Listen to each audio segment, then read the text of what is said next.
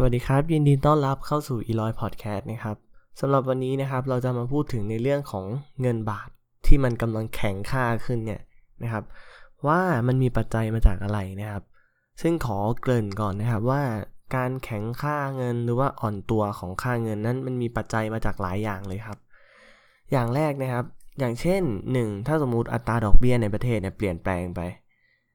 ค่าเงินก็จะแข็งขึ้นอ่อนขึ้นนะครับ อ่าหนึ่งคืออัตราแลกเปลี่ยนเงิน 2 คือการอ่อนค่าของพวกสกุลเงินหลักอย่างเช่นอ่า USD นะครับ หรือว่า JPY พวกเงินยูโรเนี้ยนะครับ การอ่อนค่าพวกนี้ก็มีผลสำหรับค่าเงินของเราด้วยนะครับ แล้วก็อีกอย่างหนึ่งอาจจะเป็นการเติบโตของเศรษฐกิจนะครับอ่าเศรษฐกิจไทยเนี่ยดีขึ้นนะครับ หรือเปล่านะครับ อันนี้ไปเก็บเป็นการบ้านเอานะครับ สองครับเป็นการเติบโตของนักท่องเที่ยวด้วยว่านักท่องเที่ยวที่ไหลเข้ามาในประเทศไทยเนี่ยมีจำนวนมากขึ้นหรือเปล่าทำให้ GDP ของประเทศเนี่ยเพิ่มมากขึ้นนะครับ แล้วก็ส่วนที่ 5 แล้วกันนะครับ เป็นเสถียรภาพทางด้านการเมืองนะครับ เพราะว่าด้านการเมืองเนี่ยมันมีเป็นเอาเป็นว่าเป็นตัวตัดสินใจของนักลงทุนเลยนะครับ บางประเทศเนี่ยมีสงครามกลางเมืองใช่ไหมนักลงทุนก็ไม่กล้าที่จะลงทุนนะครับ ซึ่ง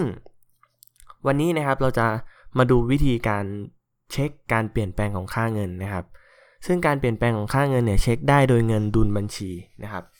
ดุลบัญชีเดินสะพัดของประเทศนะครับ มันคืออะไรล่ะนะครับ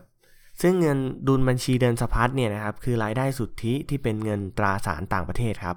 ที่ได้จากการส่งออกสินค้านี่แหละครับ แล้วก็การบริการนะครับ ซึ่งย้อนกลับไปครับเมื่อช่วงปีก่อนที่ จะเกิดฟองสบู่นะครับ หรือว่าวิกฤตต้มยำกุ้งนะครับ หลายๆท่านที่ฟังเนี่ยก็อาจจะเกิดทันนะครับ ส่วนตัวผมเนี่ยผมเพิ่งเกิดเป็นแบร์บอกอยู่พอดีเลยนะครับ ผมก็อาจจะเกิดไม่ทัน แต่ว่าผมหาข้อมูลมาแล้วนะครับ ซึ่งตอนนั้นนะครับในช่วงปี 3940 เนี่ยก่อนที่จะเกิดภาวะเศรษฐกิจนั้นนะครับ ดุลเดินบัญชีสะพัดเนี่ยของประเทศไทยเนี่ยขาดดุลต่อเนื่องเลยครับ ประมาณ 6-8%นะครับ ต่อ GDP หรือว่าต่อรอบปีหนึ่งนะครับ จนสุดท้ายเนี่ยผลนำไปสู่วิกฤตต้มยำกุ้งทำให้เงินอ่อนค่านะครับทำให้เงินอ่อนค่าไปถึง 56 บาทเลยนะ ต่อ 1 ดอลลาร์นะครับ ซึ่งอันนี้นะครับเกิดในช่วงเวลาสั้นๆ เท่านั้นเองนะครับ ที่มียุคหนึ่งที่เงินไทยเนี่ยแข็งแข็งตัวขึ้นไปเรื่อยๆ แข็งตัวขึ้นไปเรื่อยๆ แล้วก็โป๊ะฟองสบู่แตกขึ้นมานะครับ พอฟองสบู่แตกขึ้นมาเนี่ยเงินก็กลายเป็นว่าไร้ค่าไปเลยนะครับ ซึ่งผลได้เสียนะครับของเงินตอนนี้ละกันนะครับ เมื่อมันแข็งค่าขึ้นเนี่ย เราจะได้เสียยังไงบ้าง หรือว่าใครจะมีส่วนคนที่ได้ประโยชน์และใครจะเสียประโยชน์นะครับ แน่นอนครับคนที่ได้ประโยชน์นะครับ คือประเทศไทยที่ต้องการเที่ยวนะครับ สังคมไทยเป็นสังคมชอบเที่ยวนะครับ สำหรับใครที่มีเงินตอนนี้นะครับ ก็สามารถไปเที่ยวต่างประเทศได้โดยใช้เงินที่ประหยัดขึ้นนะครับใช้เงินน้อยลงเพื่อที่จะไปเที่ยวต่างประเทศแต่ว่าในอีกมุมมองหนึ่งครับ การส่งออกและการนำเข้านะครับ ต่างประเทศจะเข้ามาที่ไทยนะครับ ก็จะต้องใช้เงินมากขึ้น ดังนั้นเนี่ยมันก็กลายเป็นว่า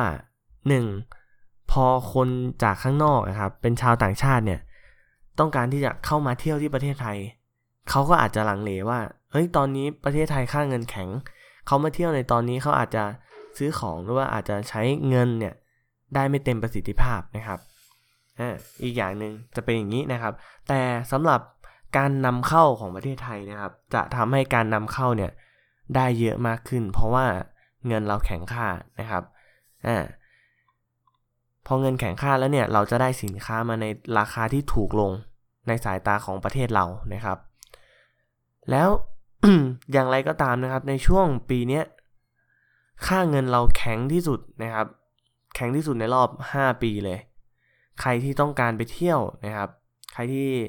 อยากจะซื้อของต่างประเทศตอนนี้แนะนำให้ซื้อเลยนะครับ แล้วก็อีกอย่างหนึ่งมีหลายๆท่านนะครับ มีกูรูหลาย ๆ ท่านบอกมา มันจะมีสองฝั่งที่ผมไปหาความรู้มานะครับ ฝั่งหนึ่งจะบอกว่า เนี่ยในอีกไม่กี่ปีจะเกิดวิกฤตเศรษฐกิจแน่นอน ไม่ภายใน 1-2 ปีนี้ แน่นอนนะครับอ่าวิกฤตเศรษฐกิจเกิดจากการที่ค่าเงินของเราแข็งตัวมากขึ้นนะครับ นักลงทุนก็อาจจะไม่เข้ามาลงทุนต่อแล้วนะครับ แต่ปัจจุบันนะ ปัจจุบันมีนักลงทุนเข้ามาลงทุนในตลาดหุ้นไทยก็ประมาณ 40,000 ล้านบาทนะครับ ที่ถือหุ้นไทยอยู่ปัจจุบันนะครับทำให้เราก็คิดได้สองแง่สองงามเหมือนกันว่า เศรษฐกิจไทยมันดีจริงๆทำให้ค่าเงินแข็ง หรือว่าเศรษฐกิจไทยมันไม่ดีแล้วค่าเงินแข็ง ซึ่งจะก่อให้เกิดวิกฤตในอนาคตนะครับอ่าแล้วกูรูอีกฝั่งหนึ่งบอกว่าอะไร กูรูอีกฝั่งหนึ่งบอกว่า ไม่มีทางแน่นอนที่จะเกิดวิกฤตเศรษฐกิจ ราะว่าอะไรรู้ไหมครับ เพราะว่าเขาบอกว่าวิกฤตเศรษฐกิจจะเกิดขึ้นได้ยังไง ถ้า ถ้าคุณรู้ว่ามันเป็นวิกฤตเศรษฐกิจอะ่ะมันไม่มีทางที่จะเกิดเราหาทางแก้ได้อยู่แล้วนะครับ อันนี้เป็นกูรูฝั่งที่บอกว่าไม่มีทางที่จะเกิดวิกฤตเศรษฐกิจแน่นอนนะครับ แต่สำหรับส่วนตัวผมนะ ผมคิดว่ามันน่าจะเกิดนะครับ มันน่าจะเกิดเพราะว่าอะไรหนึ่งครับ ปัจจุบันข่าวสารเร็วมากนะครับ ปัจจุบันข่าวสารเนี่ยส่งไปถึงคนที่เล่น Facebook คนที่ฟังพอดแคสต์อยู่ในตอนนี้ก็ได้นะครับ มันส่งไปเร็วมากทำให้เราเนี่ยรู้เลยว่า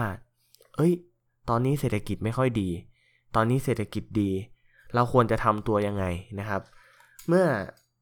อาจจะเกิดอะสภาวะต่อไปเนี่ยอาจจะเกิดฟองสบู่ขึ้นอีกครั้ง เราจะเตรียมตัวยังไงนะครับ เราอาจจะเตรียมตัวไว้รอเลยนะครับ อันนี้สำหรับคนที่ เตรียมพร้อมสำหรับการเกิดวิกฤต แต่ครับหลายๆ คนรู้ครับว่ามันจะเกิดวิกฤต แต่ว่าเรายังไม่ปรับตัวเรายังใช้วิถีชีวิตแบบเดิมๆนะครับ ผมก็เลยคิดว่ามันน่าจะเกิดแน่นอนนะครับสำหรับใครที่เตรียมตัวแล้วก็ถือว่าดีนะครับสำหรับใครที่ยังไม่เตรียมตัวเนี่ย ผมก็แนะนำให้ระวังกันนิดนึงแล้วกันนะครับ เพราะว่าผมก็ได้ยินเรื่องตอนปีฟองสบู่แตกที่มันเป็นวิกฤตต้มยำกุ้งนะครับ ว่าตึกจะล้าง คนจะกระโดดตึกอะไรมากแหละ เต็มไปหมดเลยนะครับทำให้ผมเนี่ยทำให้ปัจจุบันเนี่ยนะครับ ควรที่จะเตรียมตัวก่อน เพื่อที่จะรับมือกับวิกฤตที่จะเกิดขึ้น แต่ถ้ามันไม่เกิดวิกฤตนะครับ คุณสะสมเงินก้อนนั้นไปหรือว่านำเงินเนี่ยเก็บไว้ลงทุนต่อได้นะครับ มันก็มีประโยชน์ร่วมกันหมดเลยนะครับ โอเคครับสำหรับใครที่ฟังมาถึงตอนนี้นะครับ ก็ขอขอบคุณมากๆนะครับสำหรับตอนต่อไปจะเป็นตอนอะไร ก็เดี๋ยวไปฟังกันนะครับ สามารถติดตามได้ในพอดแคสต์ทั้ง Spotify แล้วก็ iTunes เลยนะครับ โอเคครับ ขอบคุณครับ สวัสดีครับ